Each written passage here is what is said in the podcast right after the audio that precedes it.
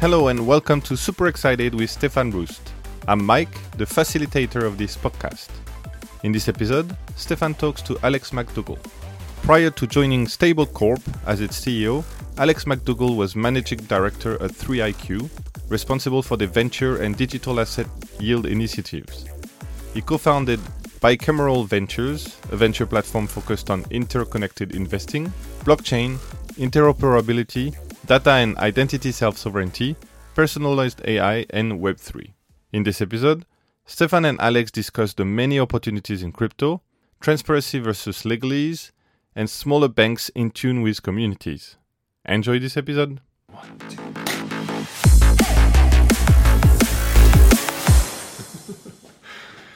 Hey everybody, super excited to be here with Alex, a long time, yeah, nearly crypto OG, right? I mean, we go back uh, quite a while. You got in really early on, I think, well, 2015, 2016, around that time, right? Um, yeah, and, and you came sort of more from a, a corporate background, but I think rather than me telling about how you got into crypto, maybe you share a bit of background and super excited to have you, long time builder creator, and, and thinker in the crypto space. Amazing. What an excellent mini intro, Stefan. And uh, wonderful, wonderful, wonderful to be talking with you again, my friend. Yeah, um, yeah it's been uh, it's been a while. I feel like I, I kind of got into crypto from it's not really the academic space, but I've always thought like, okay, finance, like there's people with money and there's people who need money, and finance is basically supposed to be the bare minimum to connect those two in the most efficient way possible. Um, and so I, you know, I, got, I, got, out of uh, my doing an MBA in, in 2015, and you're all filled with these big frameworks and models, and then you get into the real industry, and it's like, oh, this is chaos. this is just monkeys on typewriters. Uh, and you know, there's there's tons of smart people and, and, wonderful institutions in the traditional finance world, but it's grown into this you know colossus and and a lot of it is just you know, we don't have great technology that underlies it. So it just sort of layered on all of these you know, obfuscation mechanisms up and up and up. I'm sure we'll talk about a bunch of this stuff today but crypto to me always was was a you know, a way to sort of wipe the slate clean and start fresh from kind of a new a new methodology where we codify incentives and really kind of start at the ground floor again um, so I mean, well, yeah, we, we've known each other for four or five years now. I think uh, you were a, an advisor to our fund when we first left banking, um, yeah. and uh, it's awesome, awesome to uh, to be back on with you. Um, so I mean, just just to finish kind of my my story into the industry a little bit.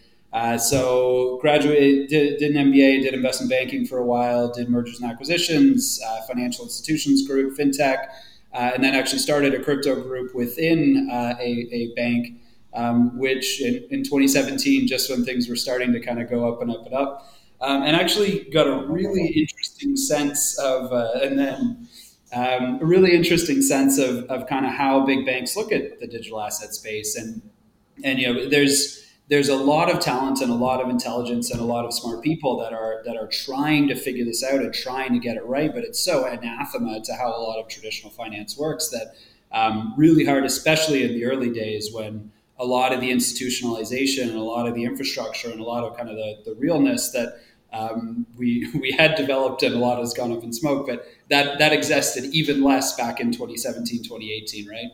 Uh, so left in 2018 and got full time into the industry. Uh, did a venture fund, which is where we first met, um, and then we've done all sorts of interesting things since then: yield, stable coins, uh, some augmented reality, some golf technology stuff. Golf so it's been, uh, yeah. been, a ride for the last uh, three four years. Yeah, and I think that's the interesting part about crypto in a way, right? There are just so many opportunities and possibilities that allow you to sort of create and build and see what flies, what takes off, what doesn't work, how to rectify it, how to curve it, right? And how to um, continue to find a model, engage the right kind of people to support that to move forward, right? Endorse the, the teams, building on that. I mean, that's the beauty of it, right? Well, and that's what I've always been impressed with your journey through the crypto ecosystem as well, Stefan. Is you know you, you come from more of a, a uh, you know a, a, I don't know if traditional tech is the is the right uh, yeah, word yeah. for the background, but you know you you've started multiple things. You've kind of explored some fun constructs. You've really sort of hit the nail on the head a few times. Gone through some CeFi players, built some DeFi stuff, and yeah. and you're sort of always kind of building and experimenting, and that's why it's always so fun to kind of keep up with with where you're at and what you're doing latest. And, and I think you, you hit the nail on the head with one super interesting thing there, and it's you know, crypto in so many ways bucks tradition, right? And there's yeah, there's there's sort of two schools of thought on this. I think we've we've seen over and over again where when crypto bucks tradition too much, we lose sight of risk fundamentals and we make all the same mistakes as uh, as TradFi. Um, but there's certain things like you know, people running multiple projects and being a, a, lawyer and an investor and a builder and all of those things kind of traditional mindsets are like no you need to do one thing and you maximize shareholder value in one way and this is what you need to do all the time but it's almost like this you know this concept of modern composable entrepreneurship right and you can do a hundred things in crypto and yeah. you know, i still think we we don't want to go too far in one direction and and particularly myself, you know, I'm constantly learning what's the best way to take these hundred things that we're working on and sort of you know build it down into the one thing that makes the most sense right now. Uh, but it just it's such an open world uh, possibility of an industry, even in such a you know, chaotic time like this. Yeah, but what I liked, I mean, really about our journeys, or, or that in a way, whilst we've always been on other sides of the planet, right? I've been in Hong Kong and Japan, and, and you've been in Toronto, and, and we meet up in New York, but somehow or rather, we've always sort of found similar opportunities, right? In terms of seeing where the sort of next movements are in terms of yield opportunity, right? In terms of um, uh, what was stable coins, right? In terms of new areas that, that are emerging and that represent a great opportunity for, you know, the blockchain represents a great platform for those specific businesses or business models. Um, and and I, I always found that uh, interesting and in a way weird. uh, yeah, and then we even well, came into you know regenerate regen finance, right? Remember regenerative finance? We got into that around the same time, right? So it's like, yeah, interesting. Well, and, and I think these all kind of build on some core fundamentals of, of the space of, hey, there's there's a bunch of ways that the existing world and industry has done things. And, and a lot of the time it's not the the best way to do it, but we're always anchored by this legacy technology. And yeah. so when you kind of take the shackles off of that and, and for better or for worse, create this kind of limitless potential, um, then you know there's there's always these sort of flows and waves through the industry that uh, capture and, and, inspire people and, and, inspire people in sort of similar timeframes as well. So, you know, I think we, we were both sort of very much in the infrastructure space in 2017 when it was like, build, build, build, build, build, build, build, build, build this foundation because you know, I think we, we saw a ton of, of ICOs come out with like, I'm going to revolutionize, revolutionize the mobility space and the healthcare space. Like, wait a minute, I don't need to start building tooling at the ground floor. I need to start building tooling in like the center of the earth to build anything functional in those early days. And so it was kind of all infrastructure for a little while, and it still is, you know, to to a certain extent. But when you were getting into sort of the the regen uh, finance side and, and the Burning Man stuff that uh, that we did at the time, um, there was a lot of these. Um, there was a lot of these. Uh, you know, um, data self sovereignty ideas and, and the idea of sort of being you know creating a supply chain of data that was all on chain and creating these you know barter or um, more more defined economies of how we um, you know how we trade data, how we unitize, how we monetize data. And I feel like you know that that's kind of gone away a little bit, or at least it's sort of moved underground, or potentially to be come back on later. And same with carbon finance, like what um, what, you, what you guys were looking on with, with Sonic. It's it's yep. a it's a no brainer of a technology for blockchain. I mean, you're taking something that is almost uh, it, very challenging to unitize and, and kind of um, create a digital version of using traditional technology. And you know, it's it's almost a ready-made asset for the blockchain space. But you know, there's still a lot of infrastructure, and there's a lot of legal infrastructure that needs to be in place for uh, for a lot of that stuff to come online. And then now, you know, we're both sort of in the in the stablecoin space. I think it's it really is sort of a hallmark of okay, we've created all of these crazy things, realize that hey, maybe they're a little bit you know far out there still. Okay, so let's go all the way back to the start. And it's like, what's the first thing we need to build? It's like, okay, just a digital representation of a dollar or a, you know, an inflation adjusted one. Yeah, it's like really, it's been you know, and if you look at all of that building, right? I mean, the, the, the, complexity has been building in a decentralized world, right? And so we've all sort of, and throughout time, and, and we've seen this now, right, where people are starting to build sort of hybrid solutions where I sort of have some centralized capability, and then on the flip side, I have to build out in in in, in certain elements around decentralization.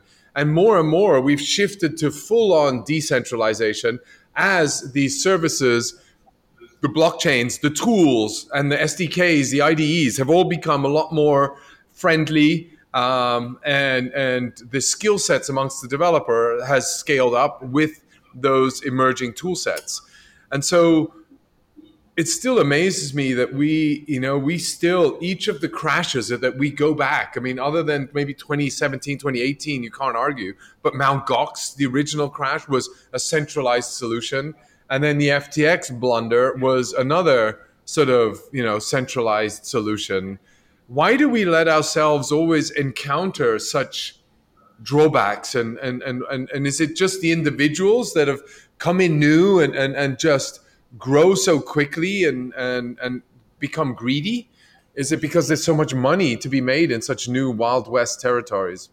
Yeah, and I think it's I mean it's a it's a fascinating study in in human nature, I think, to a certain yeah. extent, and and you know you, you you've seen it a few times where we've we've tried to draw parallels between crypto stuff and and you know traditional finance um, crashes, and we've seen it through you know like the um, you know, the, the 2008 crisis where we basically ran out of good leverage opportunities, but wanted to keep the good times going. So everybody just levered up higher and higher and higher down higher, the risk yeah. curve uh, with, without sort of it, basically taking the punch bowl away and saying, okay, you know, this this is a, a normal market cycle.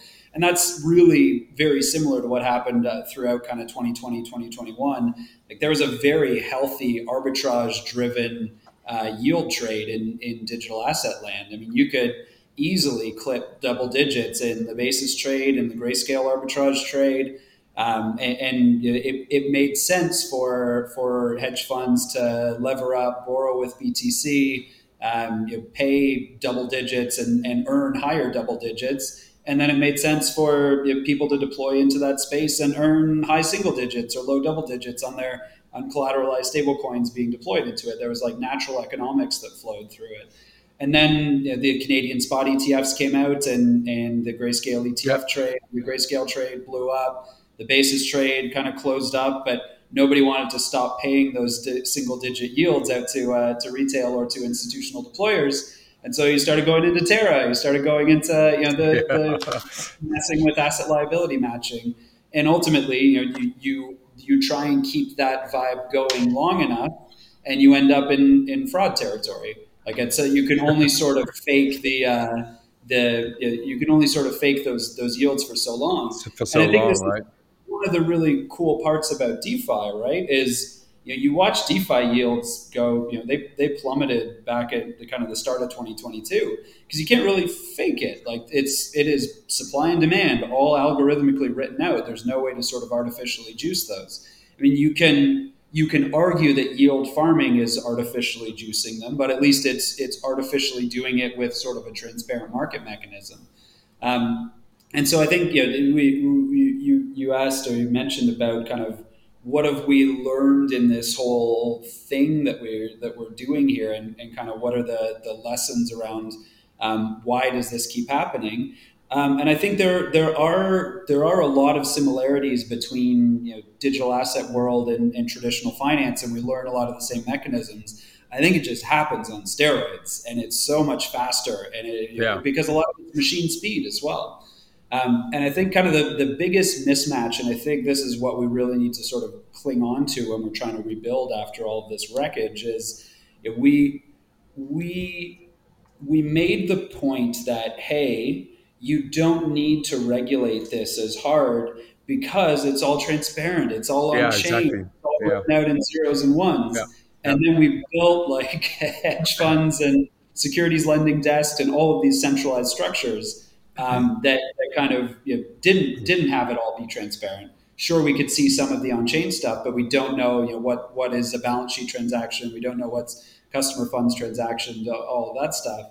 Um, and so you almost have the worst of both worlds, where you have these these um, centralized players that are kind of skirting regulation and, and, holding and waving around the ethos of blockchain while not living up to it at all. Um, and, and so you really need to create structures whereby if you're going to have that centralization and you're going to have people who are shareholder value maximizing machines um, running these things, then you, know, you need to regulate them like centralized things.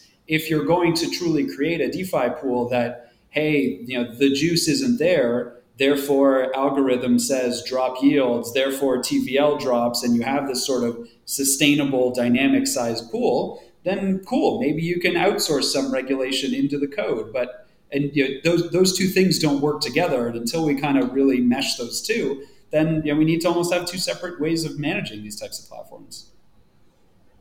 Yeah, so we need so there there were two things there, right? I mean, one is the decentralized worlds that are actually very transparent, they're on chain, they're governed largely by smart contracts. Those codes can be audited, those codes can be compiled, verified. The community largely over time qualifies the various protocols out there that are um, uh, providing the service as they should be doing. Um, and if the teams are good teams, then they, um, you know, fix issues that the community would like to have fixed or change models the way the community wants to have them changed. And then secondary, there are these, you know, centralized entities that are offering, that are straddling the traditional finance and the decentralized finance, right, with the lending protocols. And there it's largely um, a trust element or a legal element, right? What are the documents that you're signing? How are they clarified? Um, are you actually operating according to those contracts? And if not, then you're in breach of and, and, and doing illegal things like you would anywhere else. Um, yeah, and I think it's always it always comes down to like crime is crime and fraud is fraud, yeah. and there's there's exactly. very limited ways to to um, to um, defend against that. But like, there's a lot of leeway in between there, and and I think you know this is something that you saw with a lot of the, the retail lending platforms is you know you read their terms of service, which not a lot of people did. And yeah. it's not like, hey, I am loaning my assets to you or I am depositing them in an account. It's like, here's a present. If you would deign to return it to me with gifts and rewards, that would be much appreciated. But I mean, there was there was really like, you know, you have no rights. We have entire legal title over your assets. Um, and and it just you know it there's a certain amount, and, and I think this is you know, we can learn good lessons out of some of this stuff as well. Of in my bank account, I get zero percent. In my you know, blank uh, lending account, I get twelve percent. Yeah, Brain off, go over there, click button, let's do it. Yeah. And, and I think that's you know, the lesson that we need to learn from that is it's those types of obvious giant value propositions that are going to drive adoption. Now we just need to do it so that it's like an actual value proposition, not you know sort of a, a, quickly done um, thing that doesn't necessarily hold up over time. But you saw you know, hundreds of billions of dollars flow in uh, through that that value gap, and it's those huge types of things that are really going to drive people. And I think we can start getting into that now with you know some of the stuff you're working on with uh, inflation adjusted stablecoins, yep. some of the cross border payment stuff that we're working on, like yeah. 90, 95% cost savings. Like, why wouldn't you do that? It's so obvious to do it. But I think one of the things that you mentioned is, is really interesting, right? So, on the one hand, I have a terms and service. And that terms and service actually, from a legal standpoint, cleans keeps me clear, right? I, I, you, I'm giving you it's a it's a donation, and if you likely by any chance, you know, give me something back, I'm going to be happy, and I'll receive something back, right? Um, and so we enter into a sort of new world where how much is legal versus ethical, right? I mean, is today, you know, the ethics more important than the legal framework, right? Because you can lawyer up and you can, it's who can afford better lawyers, how long can you hold out, how long can you fight the, the campaigns um, that go through that then give you a strong, stable, you know, environment. Whereas today, and, and particularly in crypto, it's really the community, and the community is really driven largely by ethics or uh, values, maybe as another way, right? Not just ethics and values. How do we change that, and how do we govern that and how do we operate in an environment like that right? You need to be a lot more much more attuned. It's not shareholder value anymore like you said right at the beginning right? It's now community value or that's your moat. Your moat is your community yeah, and and you said a couple of really interesting things there as well, and, and I, I love I love the idea, and I've thought this a few times of, um, you know, we we've we've kind of changed some of the terms in crypto to reflect new things or, or pretend like they're reflecting new things, but are actually yeah. reflecting you know, very old things. And, and I think just back to this terms and conditions thing for a little while, like how much are we trained to not ever read terms and conditions on anything? It's like, yup, yup, let me play house party now, please. No further questions. Um, and, and so when you create these technological experiences and you sort of simulate that that oh this is a game or this is fun or like over gamification you get that same type of consumer behavior yeah. And, and you're exactly right. Like you are you are protected. You can you can put anything up. But it's sort of like you know cookies and and um, and those types of policies of like okay, how do we force sort of true comprehension? How do we you know opt in versus not just opt out of things like that? Um, yeah. and, and, there's some, you know, there's some level of, um, of inspiration we can draw from a couple of initiatives. So the accredited investor rule has always been a, an interesting um, um, piece that's driven a lot of people crazy. And we, know, back in the venture fund days, we actually almost uh, almost started some legal action just to, to prove a point around how ridiculous the uh, the accredited investor rules are. Like one of my analysts is probably one of the you know, top 15 blockchain minds in the country and couldn't invest in his own fund because you know, he doesn't meet the accredited investor rules, right? Um, and so it, it's what has happened recently, though, is uh, the um, the Ontario Securities Commission. There's been some similar things in the SEC. They've started to have more um, exemptions for demonstrated levels of education. So if you have a certain you know, uh, professional designation, then you're automatically accredited regardless of income standards. Um, and stuff like that that just sort of grows the moat, but it, it, it's still not perfect. But this idea of sort of demonstrating comprehension and demonstrating that you understand and demonstrating that you're, you're, you're paying attention, I think that's that's one way to sort of start to um, you know start to tackle some of this click click click never never really pay attention. And on the flip side of it, this idea of what you mentioned of kind of a self-regulating organization or a you know a, a set of crypto standards that we need to hold ourselves to and what's what's great about our industry is that when we decide standards, we can actually codify them into code law, right? I mean, yeah, it, yeah, getting people to agree on what those standards are is is you know, potentially um, a, a, excellent way to uh, further challenge uh, decentralized governance mechanisms. Um, but but I think there's this this sort of dual standard of putting some threshold in place before playing in, in whatever types of, uh, of um, solutions these are. And, and, whether that standard comes from you know, a regulatory body and is more traditional, and you know, there's, there's pros and cons to that. Or you know, it comes from a, an industry type where, hey, you know, we, we need to hold ourselves to these certain levels of disclosures, these certain types of tests um, you know, the, these certain types of, of um, gating items before people can kind of have access to the entire world.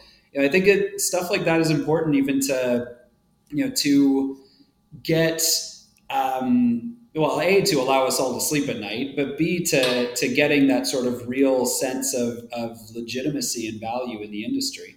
Um, and I do have a, a, data point to make in a sec, but I want to uh, yeah. see how, where you go on those two. I, I, I, I, I, I, I mean, I, I wish we would keep T's and C's to one page. All contracts. How can we get everything to one page? Simplify it, and if that means you need to edit the words down, um, get rid of fluffy words. Just bring it to one page, one A4, one letter page. You know, whatever the format is, but just get it to one page. And if you need to visualize it, even better uh, you know, sort of just work that flow through, have descriptions there. To me, that would be just then people would read it. Yep. Yep. Because then, I then I could sort of, oh, okay, I can digest it, right? Of course, then people will start cheating because then they'll write it in six font, you know, something. so then, I've got a very um, a very tangible example of that. So um, DeFi insurance, right? So it's yep. you know, really, really yeah. cool construct. We saw a ton of it um, uh, pay off, and you know all sorts of challenges and good case studies and bad case studies, particularly in the aftermath of, uh, of UST. Terra. And yep. and luckily, well, luckily for some, unluckily for others, there's not a ton of uh, decentralized insurance on, on exchanges, although there are there is some. Um, but it, it's you know the the policies for that are three pages long, written in very plain language, and and nice. you know, they are they are easily understood. Now there are, and, and, this is exactly why we ended up with 500 page contracts in the first place. You know, there's there are gray areas in those types of contracts, right? There, if you what, one of the one of the examples in in uh, DeFi insurance is there's you know, a cooling off period after you first deploy into a into a contract. You can't make a claim for ten days. You know, that varies by platform, but generally it's so you know, you, there needs to be a certain level of um, uh, time that elapses between when you first deploy. But you know, d- these contracts are denominated in ETH most of the time, so ETH fluctuates, and so you need to sort of rebalance and manage the value of your yep. contract if you're if you're yep. defending something in dollar terms. So there's there's this um, you know this this policy or piece in the policy that's like one sentence long that says, well, if you rebalance, then you know the, the cooling off period doesn't doesn't matter. And it says rebalancing is generally between you know X period and X period. But you know, so so what what happened is you know, there there's a time that you know you rebalance, and it hasn't been for a while because ETH hasn't moved, and then yep. you know the event happens three days later, and so it's like, well, was that a rebalancing? Why would I rebalance on a periodic basis if the, the basis for rebalancing isn't there?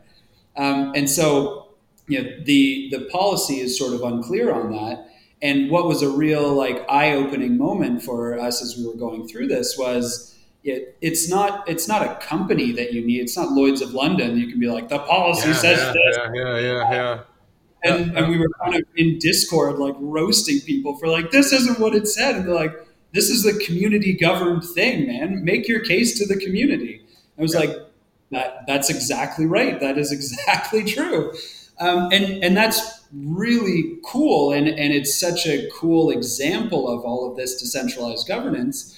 But you know, I'm sure that the next time they go through it, it'll be okay. Well, this is what rebalancing actually means, as per this community case law. When this yeah, person yeah. made, and then it'll end up you know grow, grow, grow, grow, grow and yeah, it, it, it's I agree with you that, that getting it down to those short things and and it it's really it's easy to comprehend and it's easy to understand.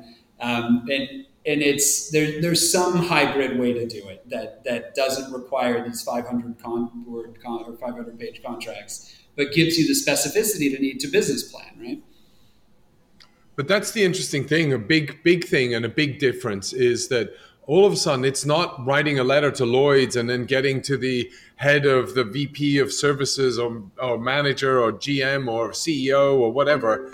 It is going to the the actual community and rallying the community behind what we're working on, right? And you need to then write in the forums, express your case, really document it well, rally the community behind your case and, and, and get them to endorse it and support you, right? So you actually need to be involved in that, you know, in, in that club, in that church, in that association. And you need to be a part of that. And it's very similar to the service that you're subscribing to. an insurance. I need to be a part of that insurance community, that DAO, right? The, uh, and it's just another association, a club, a society, a um, uh, uh, yeah, uh, you know, so it's it's it's interesting. No, you're you're exactly right too, and and and I think we're so used to this like uh, service provider service providee relationship where it's like this is what it says. I pay my money. I don't understand it, but someone told me it's okay, and you know, hopefully I never have to deal with it or think about it ever again. And if I do, I'll hire somebody else to interpret it.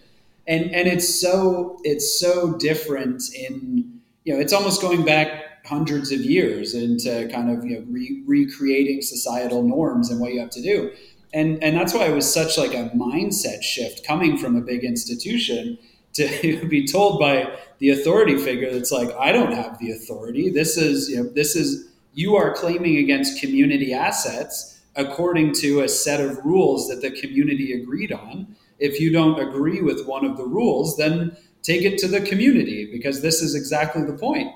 Yeah. Um, and so I, I, think there's sort of a, you know, a radical change in, in mindsets that, that we need to kind of go through to do this as well. And, and that's why I, I encourage everybody. And, and you, you know, you, you do see it, and I think you'll see it more and more as, as we kind of rebuild this, this next deep winter um, you got to get out there and play with it.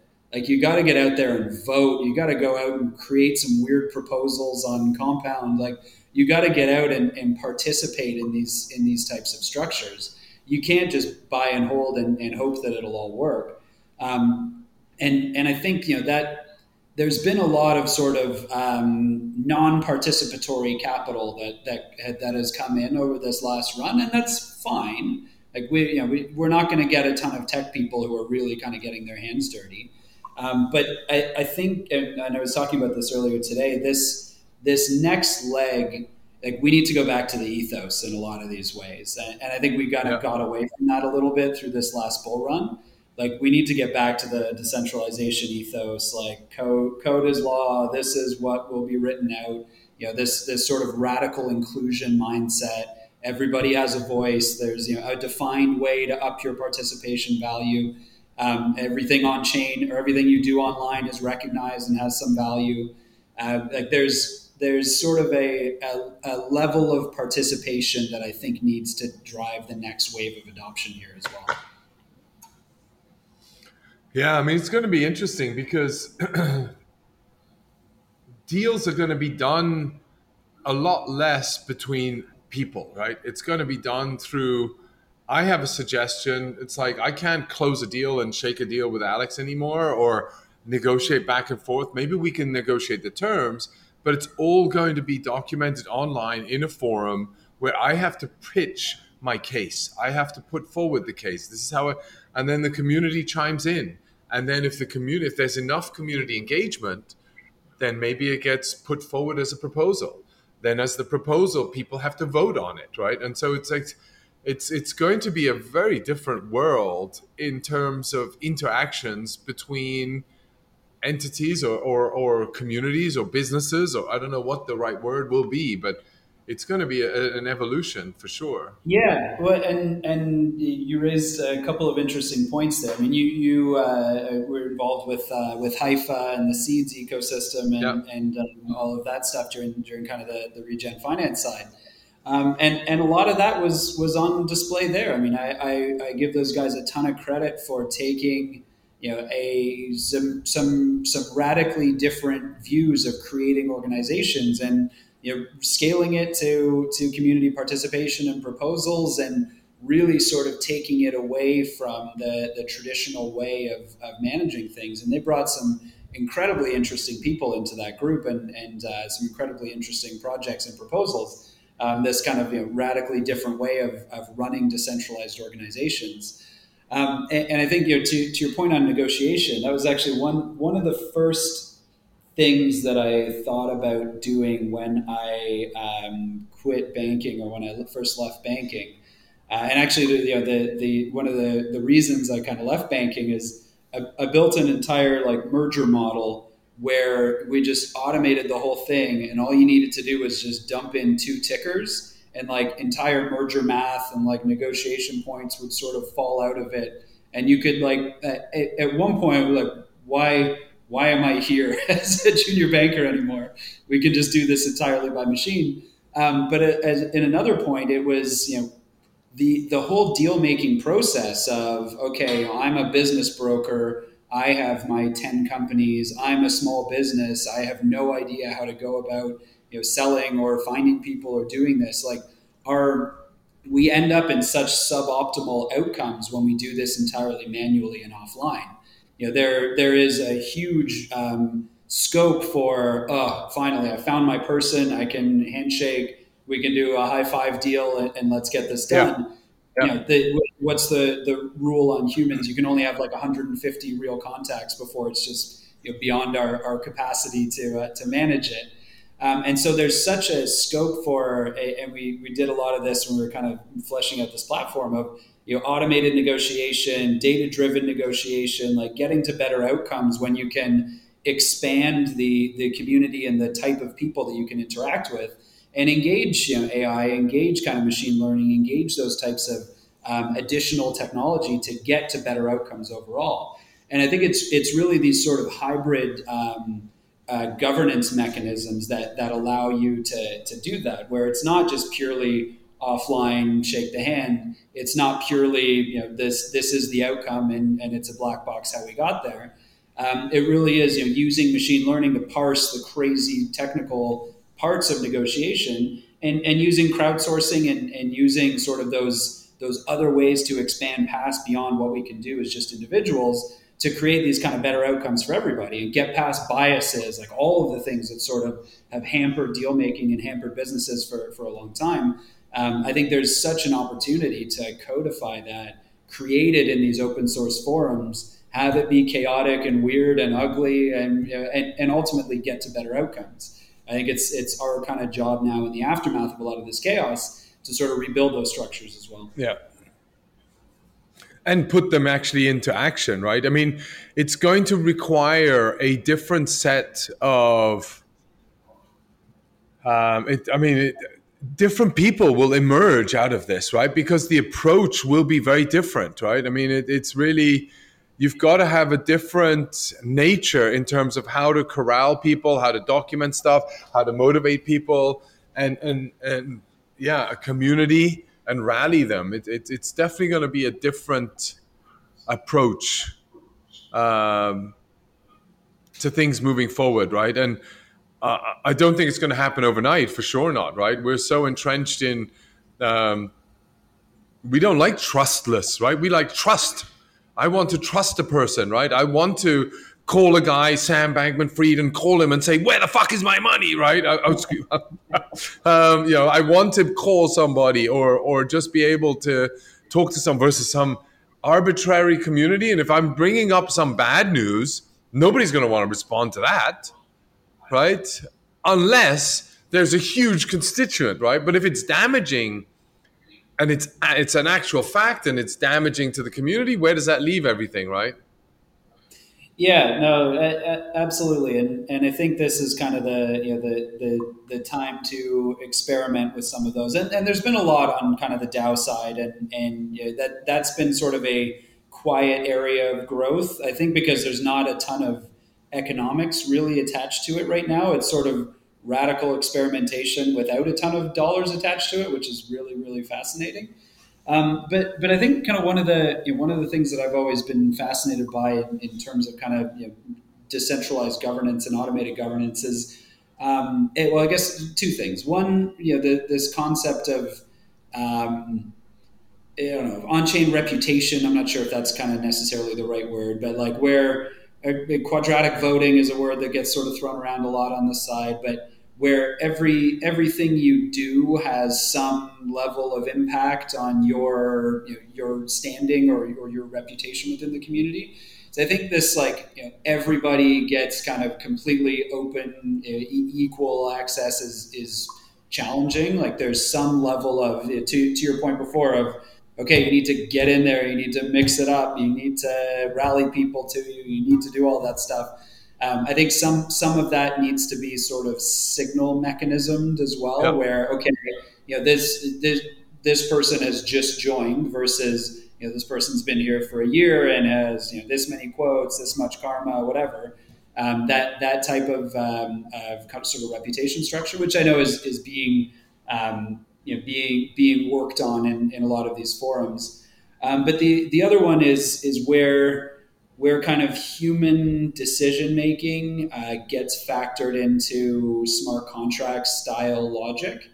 Um, and the, the one I always use and, and the one I always think about is um, like loan covenants. You know, it's it's very kind of cut and dry, um, and and you know, it's it is very. This is what your loan covenant says. But if you know if you if you've a loan from a bank as a small business, you know, you you get you know you're, you're not going to meet your debt to EBITDA covenant. You're going to be off by 0.1. You know, you call up Larry from the bank and be like, "Big guy, exactly. hey, hey, I'm coming. How are we going to do this? Here, let's talk it out." And be like, "Don't even worry about it. Here's a quarterly uh, extension." Um, but in smart contract land, it's like you're 0.0001 off one block after it's done. It's like your collateral's liquidated, you're done, you're gone, and, and yeah, that those are both you know, very different ways to do it, obviously. And I don't think a lot of people think about kind of that that side of it when when we're advocating for this you know transparent type of uh, smart contract logic when that, uh, that, that goes into these platforms. But I think there is there is sort of a you know a, a hybrid model where it's okay, you know, this is this is flagged as as in default right now, now, now, now, now, and you know, it needs a human to kind of arbitrate and waive or you know, for these exact reasons you can unlock this and go that way. Um, and I think there's you know really sort of um, taking it from human discretion is everything yep. with you know some, some, business processes that are you know I read in a handbook one time when I first joined the bank um, versus okay you know there are hard and fast rules and human discretion is only where it's kind of needed. I think yep. that's the kind of evolution that we're going to start going towards as well. Yeah, there was this really good um, podcast where I don't know. There's this economist and a former banker, um, uh, Werner Herzog. Herzog is his name. Out of uh, he used to be in Japan, then he's in Germany, and he was talking about the importance. Coming back to your lending example, right? He was talking about the importance of you know the the having smaller banks that are more in tune with the local environment and the local businesses right? Ultimately there's also a bit more accountability because we know each other we hang out in the same neighborhood we go to the same events we all sort of are our tighter knit community. And over time i know your business right? I know what operations you have. I know somehow you've banked with me for i don't know the last 10 years and I see your credit rating as a result. There's a little bit of human element in there. So when you need a loan, like DCG does right now, there are some people you can call, and then there's somebody at the end of the line that says, yeah, look, I can give you a shortfall. I can cover you. Why don't I, you know, or you want to work on this new R&D feature because it's the only way you're going to be able to compete against this new upcoming technology innovation. How do you do that, right? And then so because I know your business, because I understand it, I can give you a loan within one, two days. You don't need to wait the 27 procedures, fill out 3,000 forms, and then be able to get there, right? And so there's that nice balance that I think we do need. Um, and, and how do we achieve that? You know, I think it's, yeah. ultimately a lot of it's time right i mean it's it's how long have you been in the industry who else do you know how, how do you know the right people? Do you have banks that have banked with you for a while period of time, right? It's a building that credibility, unfortunately, still takes time. Earning trust takes time. Yeah, and, and I think this is kind of one of the, the things that you know, going all the way back to, to when I first joined the industry is yeah, this idea of kind of like scaling trust and monetizing trust and, and really sort of these these trust frictions that we build. I mean, when you started out with communities, you that was entirely what it was. You only knew kind of the people in your immediate area, and and sort of one of the first ways that we that we achieved scale in commerce in general was these like international banking houses, right? Like the Medici's and and uh, and people like that. And they basically were like, I know this person in Venice, so you can give them a loan in New York because of trust and even you know we kind of scaled it to like fashion houses as well like you you know, they, the, the big fashion houses in Paris said, okay, well, this is what people here like. You can trust me, so you can sell them the same thing in New York or in Toronto. In New York, exactly, yeah. And so it's almost like kind of going back, but that that has huge limitations. And it's like, you know, why do the Medici's get to decide who uh, who is trustworthy? And, and so it's almost taking those sort of core fundamentals, stripping them down to kind of the basic bare bones, and building tech around them, right? Yep. And so it's like, okay, what is what are the universal components or ingredients to the trust that would then go out into the world from those big sort of offline uh, trust brokers of, of back in the day? Um, and and that's you know that that's really hard, right? Like it's not an easy thing to do at all. But I think that's if if we can kind of keep that um, idea of okay, how did we originally do this hundreds of years ago before technology entirely? When it was entirely people. So I think a big part of it is sort of you know, re-injecting humanity into this like ever increasingly machine speed world, um, and and kind of trying to recapture that core and codifying that. Um, I think that's going to be kind of a big part of, uh, of, of, this next wave of, of community governance. Um, yep, but I think it's also the decentralization element of that, right? It's it's like it's no longer these big centralized monolithic institutions that decide globally this is the fashion, right? Paris decides what fashion is, right? Or Medici decides what the financial services are that everybody has to get, and you don't get any more. Now it's it's much more decentralizing a lot of that, right? And and and sort of empowering. Um, the communities, right? And they can be global communities, but just in a niche area focused on a common interest, or they can be a regional community, right? In in, in a geography, in a little city or in a in a village, right? And and so I think these different models are now available.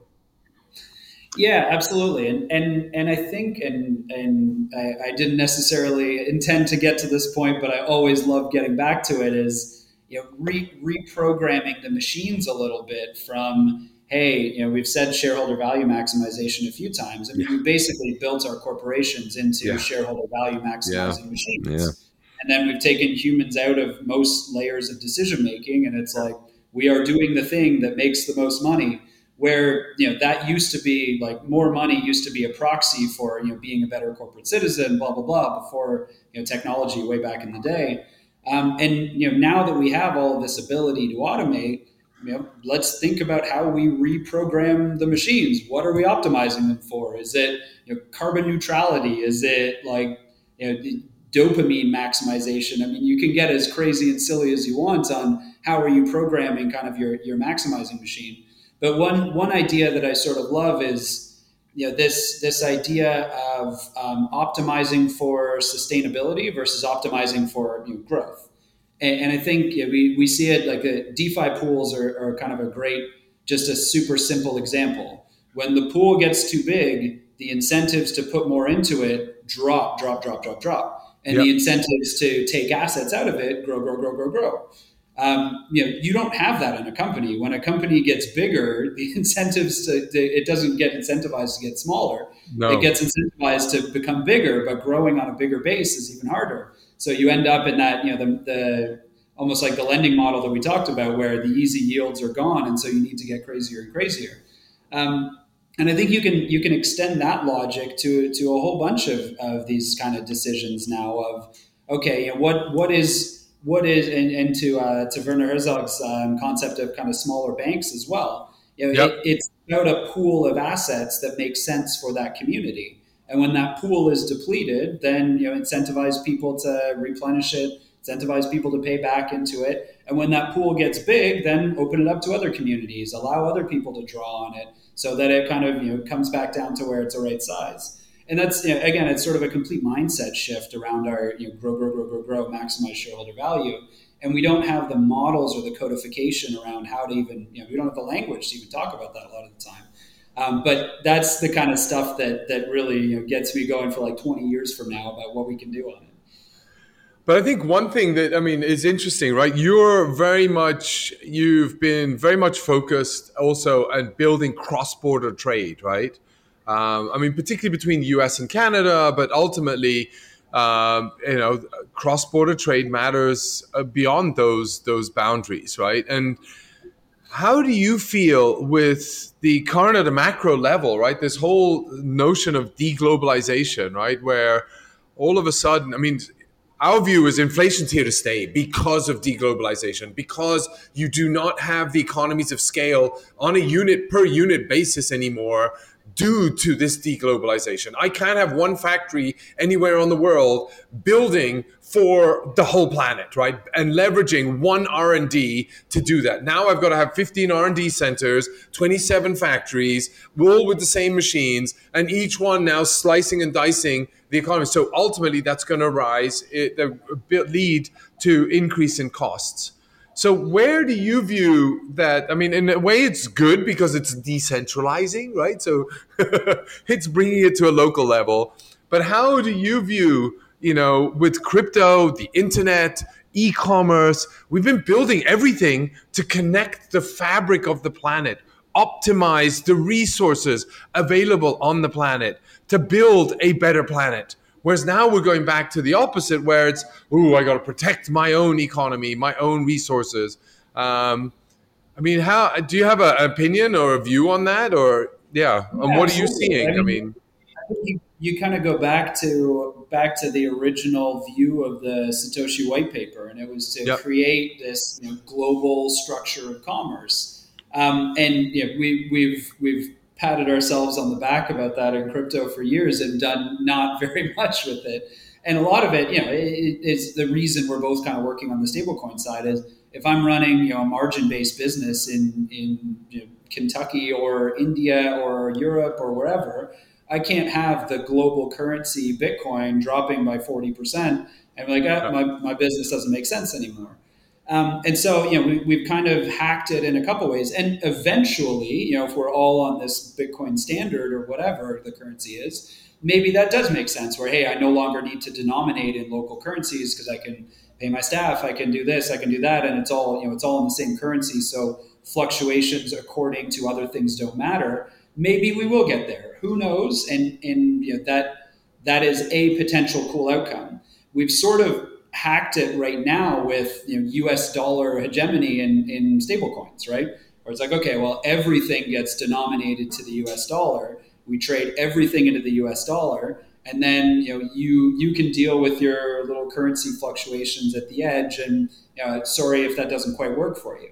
Yeah. Uh, and that's okay. It's a it's a bit of a step in the right direction. It's better than Bitcoin volatility, but there's still major local currency volatility. You still end up with FX risks.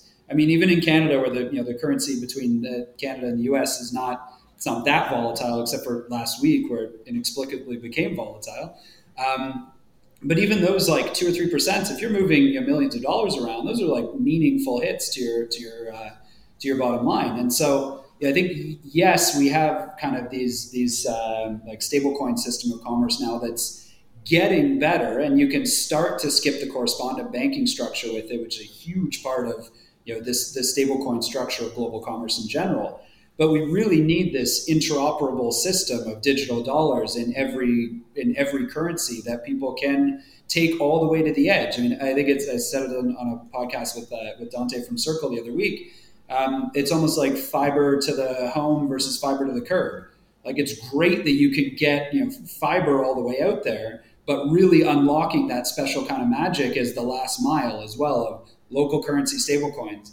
And a lot of that needs, you know, on-chain FX. It needs liquidity in all of these coins. It needs um, harmonization of regulation across country. You can't have something be a payment token versus yeah, an unregistered yeah, security versus that. That just doesn't work. So there's there's all of these kind of things, but I think it's it's all in service of exactly what you said. This idea of you know a globally optimized um, uh, structure of commerce that doesn't have these sort of artificial barriers or artificial friction points that you know keep certain places artificially small, inflate the importance of certain places, um, empower banks and financial institutions way too much as sort of the gatekeepers of those cross-border things, um, but really creates that structure whereby I you know I can have an idea anywhere, put it down in code, and have the global system of commerce feed me the right currencies, the right resources, the right pieces of labor um, and you know, where where there is physical stuff, where there's intellectual property, I can import from other places, um, and have it all work to the last mile and to the actual edge. eventually, again, if we all end up on you know, one global currency because this works so well, that's an interesting outcome. But we're obviously miles from that. And yeah. we, we started it with US dollars, but we need to add those other currencies as well. And we need to have um, the right structure whereby uh, you can do what you do today, which is pay bills, end up in bank accounts, like all the boring shit of international commerce that we do today. We need to first make that you know, 90% better, those step function value propositions. Um, and then we can keep growing from there. Then we can create these entirely machine speed webs of commerce, blah, blah, blah. But as long as we have that jump into fiat, we're always going to be artificially limited in kind of the crazy cool stuff that we can build. So that's really why we think about cross border commerce is sort of taking a barrier out of these you know, really, really, really interesting uh, structures of global uh, commerce that, that you're talking about, Stefan. Yeah, and I think you know it's like, and I struggle with. I mean, I've grown up. I was born in a country. You know, went to school in a different country, set up businesses in many different countries, and run businesses across many different countries around the world, right? And so, I struggle with this notion where we should limit ourselves only to one, you know, one jurisdiction, and and um, and, and then you see egos come in that are running and representing specific jurisdictions that feel you know just out of ego we need to make sure that our laws are the best laws and above all laws versus what is actually going to benefit society the most right okay, we we feel we want energy independence. Okay, then go figure that out, right? Work that out. But that doesn't mean at the cost of being able to import other energy. I mean, why shouldn't we be able to transport energy, right? And and um, I don't know. I just yeah. I, I don't know where I'm going, but I just feel that the jurisdictions around the world create what FTX actually took advantage of, right? Where I just set up law entities around the world in 700 different jurisdictions. And by the way, this is no different to Enron. I was just watching the Enron movie, you know, documentary on, you know, the smartest guys. It's exactly the same. They built all these offshore entities and they moved all the debt and the onto these offshore entities. So it was shaden and hidden, and it was, by the way, audited, right? So by attestation, yeah. by accounted, registered auditors, right? So it's like you know, yeah, it's like where bad people will be bad people, full stop, right? Yeah, and the jurisdictional arbitrage is is a, an interesting point to this whole thing as well. Where yep. you know, and, and and we've seen the good and the bad of it. I mean, Bermuda, fantastic example. They have a great jurisdiction, great legislation, great rules, very thoughtful and progressive, and you know, a small a small um, country that has attracted some really interesting businesses. Um, and and the counterpoint is okay, well, I want to run and set up a business as fast as possible. And you know, I want to go to Vanuatu or you know, one of the other jurisdictions where you know, I can do whatever I want. And because of you know, international capital flows, then I can generally run not a not a full business, obviously, but I can run. You know, I can access a fair amount of the world from these places that would not have historically been able to support you know any of the operations that I need to do. Yeah. And so I think it's it's sort of you know finding finding the good examples and learning the right things from them of hey you know setting up and spending the time to get a thoughtful uh, progressive digital asset regulatory regime um, is is a way for smaller countries to compete on a global scale um, but w- without sort of falling prey to the bad lessons of hey you know setting up a haven for bad actors and then still taking advantage of, of all of those sort of international uh, friction reduction agents that we've created in this space. So I, I, I totally agree with you, and, and I think I think ultimately it comes down to hiding in complexity. And if yeah. we have this crazy um, you know, regulatory world right now where all of our AML regime is around um, you know, detection and around people and around sort of history versus on chain where it's you know it's around that asset. It was like, hey, that asset came from there. It's bad. It's it's way simpler, right? Yeah, it's like okay, you got these wallets like uh, monitored, um, and it's very different. I mean, obviously that's a gross oversimplification of how it actually works, but you know, if and and I think it's it's back to something we were talking about earlier of if you have this, if you hide in the crypto ethos, but still operate in kind of V1 or centralized world, there's a lot of holes to drive bad actions through. So if you're going to, or if we as a society and world are going to go the crypto ethos route, you know, we need to go all the way and create enforcement regimes that are using on-chain transparency, on-chain analytics, like and really sort of you know put governance at machine speed on chain as well. It's really hard to have this sort of hybrid model because there's you're just creating these sort of cracks for bad actors to hide anything. Yeah, I mean it's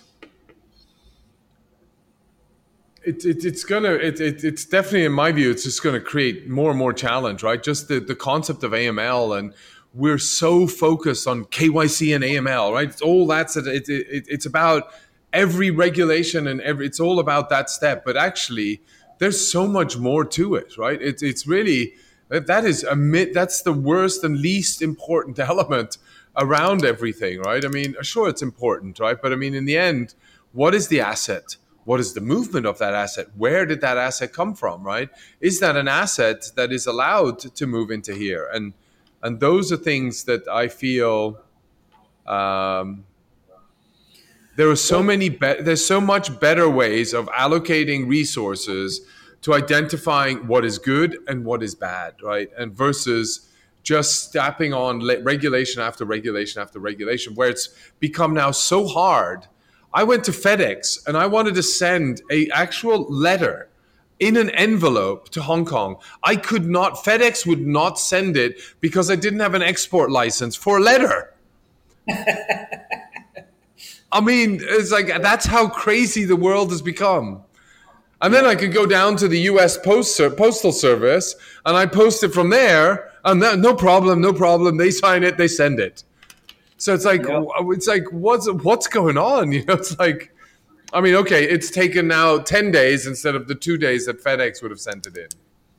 And, and I think you know some of it just with, with regards to, to you know digital asset stuff is it's almost top down versus bottom up um, enforcement. Like we in in sort of traditional world, we don't have the technology to follow money around on a dollar by dollar basis. Like yep. a certain amount, we can uncover accounts and we can get you know Swift uh, reconciliations and that stuff.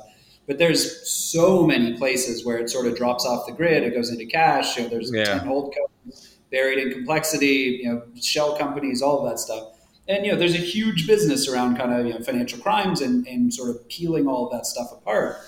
Um, and, and so I think we we generally try and simplify it by being like by trying to profile actors instead, saying okay, you know, if you send nine thousand nine hundred ninety nine dollars when there's a ten thousand dollar limit over and over again every day, then you, know, you must be doing something bad, so you're going to yep. be high risk. Yeah. Um, whereas you know, it, and it's sort of this top-down approach because it's like it's like by complex, it's too complex to go anything deeper than that. You need to sort of hack it. And in crypto land, it's almost the, the other way around where, okay, like each dollar can be traced around. And it's like, that was a bad wallet. It came from there. So this is bad. And so if you, if you kind of go, go that route and say, yeah, and, and the, the top down approach has very little privacy, right? Everybody needs to step into the light. Everybody needs to identify themselves and say, hey, I'm this person.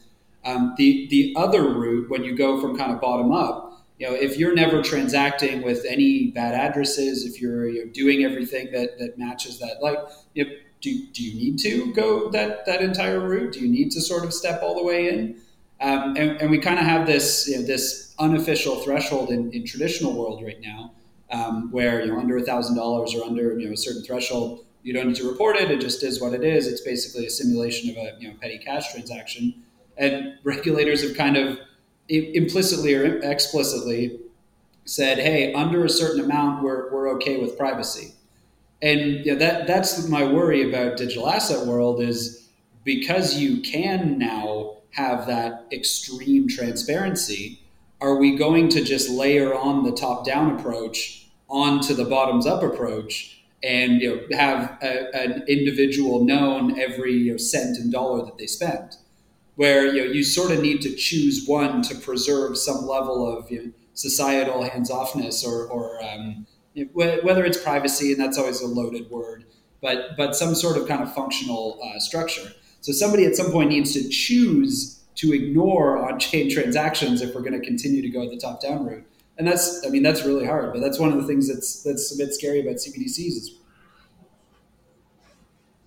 yeah, I mean the whole the whole beauty on on-chain transactions is that I can well, I mean the transactions less so. I mean it's nice to see the transaction. I can see the in and out and everything, but the beauty around seeing on-chain values, the TVLs, right? Um, uh, LTVs associated with a, a smart contract, etc. Right? Those are all helping with I don't need a specific proof of reserve. I don't need a specific, you know, proof of liabilities or you know attestation from an independent auditor. Right? It's it's actually live for anybody to see and anybody can translate. One, one important thing that's become really, really apparent in the last little while, and, and you know, I'm, I'm guilty of this to a certain extent myself, is you know I I think we all maybe not all, but there's a certain false sense of security from saying, hey, I know what your cold storage wallets are. I can trace assets in and out because yep. you don't have the you don't have the financial context of what those assets are. Are they treasury funds? Is this a loan? Is this a repayment? Yep. Is this collateral coming in versus know, a, a, revenue source coming in? so what's what's awesome about you know platforms like Maple or CDFI platforms is you sort of have this hybrid where every asset flow has a smart contract function that's attached to it. It's like this is a repayment of default. This asset flow is interest. This is a staking of first loss capital. And it's like that is a mind blowing level of uh, sophistication is not the right word, but it's just it's the perfect hybrid between the two. If you can have you know a traditional business logic but when you have it written out in smart contracts and actually have each value transfer tagged to a smart contract function, then you can start having this kind of universal transparency into all of these assets and all of these um, types of on-chain movements. And like those those types of innovations are they're quiet and subtle, but that's really what's super powerful about kind of the, yeah. the next, next generation of the space. And I mean, if, if like if SBF and FTX had had that, there, there just would have been no way to do this, right? Yeah. Like you can do it if you you know hide in in um, you know, TradFi complexity worlds, and you know you move money around, and maybe it comes out in a while, or somebody flags something, and then you start looking into it more. Um, and and you can do it in okay, I'm an on-chain operator, and you know my you know my wallets, but you don't know what these assets are but you absolutely cannot do it in smart contract world, and unless you know major fraud maybe, but it's you you make the barrier to committing those crimes so much higher um, with all of these new innovations, and each meltdown like this forces us to get better at it. Yeah. Yeah. And I think that's it, right? Each meltdown will improves the ecosystem strengthens it. Some meltdowns have bigger repercussions.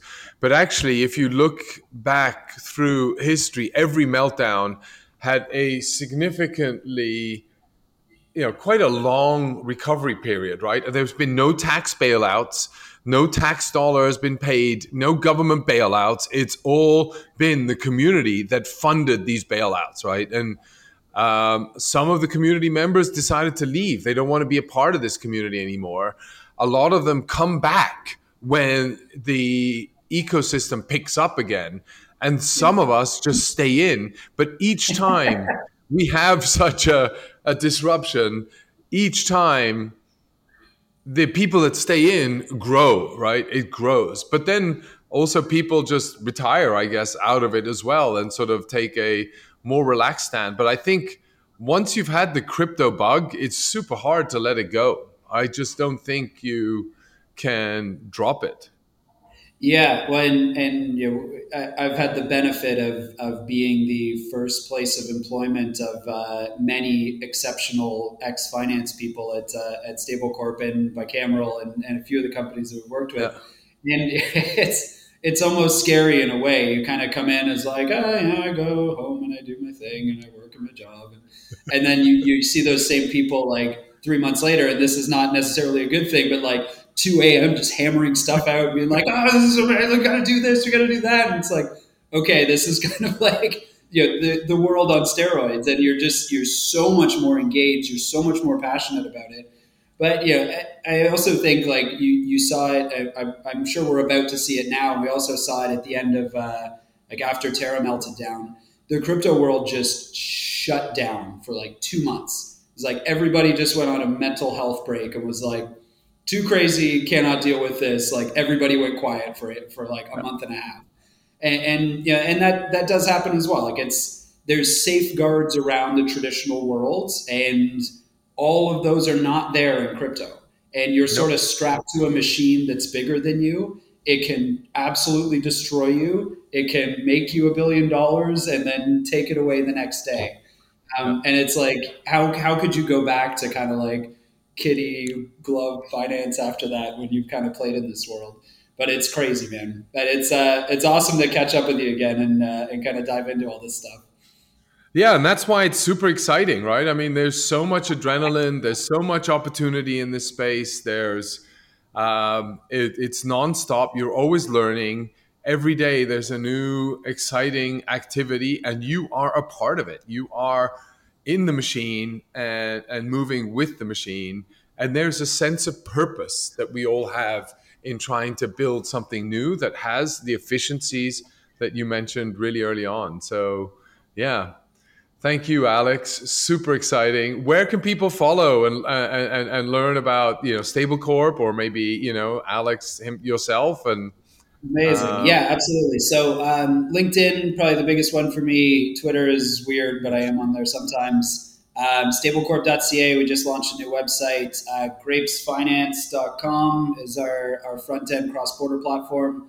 Uh, we're launching Yield as a Service, which is a entirely new way to sort of think about the next generation of yield generation, um, which will be uh, yasdigital.com. Uh, so there's a whole bunch of ways, but LinkedIn probably the easiest way, and stablecorp.ca has uh, the the uh, the link to all of those things. But uh, thanks a ton for having me, Stefan. I'm always uh, extremely interested in what you're up to. It's wonderful to hang out, wonderful to chat, and I will see you in Miami in a week, my friend. Yeah, next weekend, next week. So look forward to that. And thanks for your time. And yeah, um, awesome insights. Everybody, hopefully you're super excited, like um, I am. And see you next week in Miami, Alex. Thank Absolutely, you. my friends. Thanks Take for your time.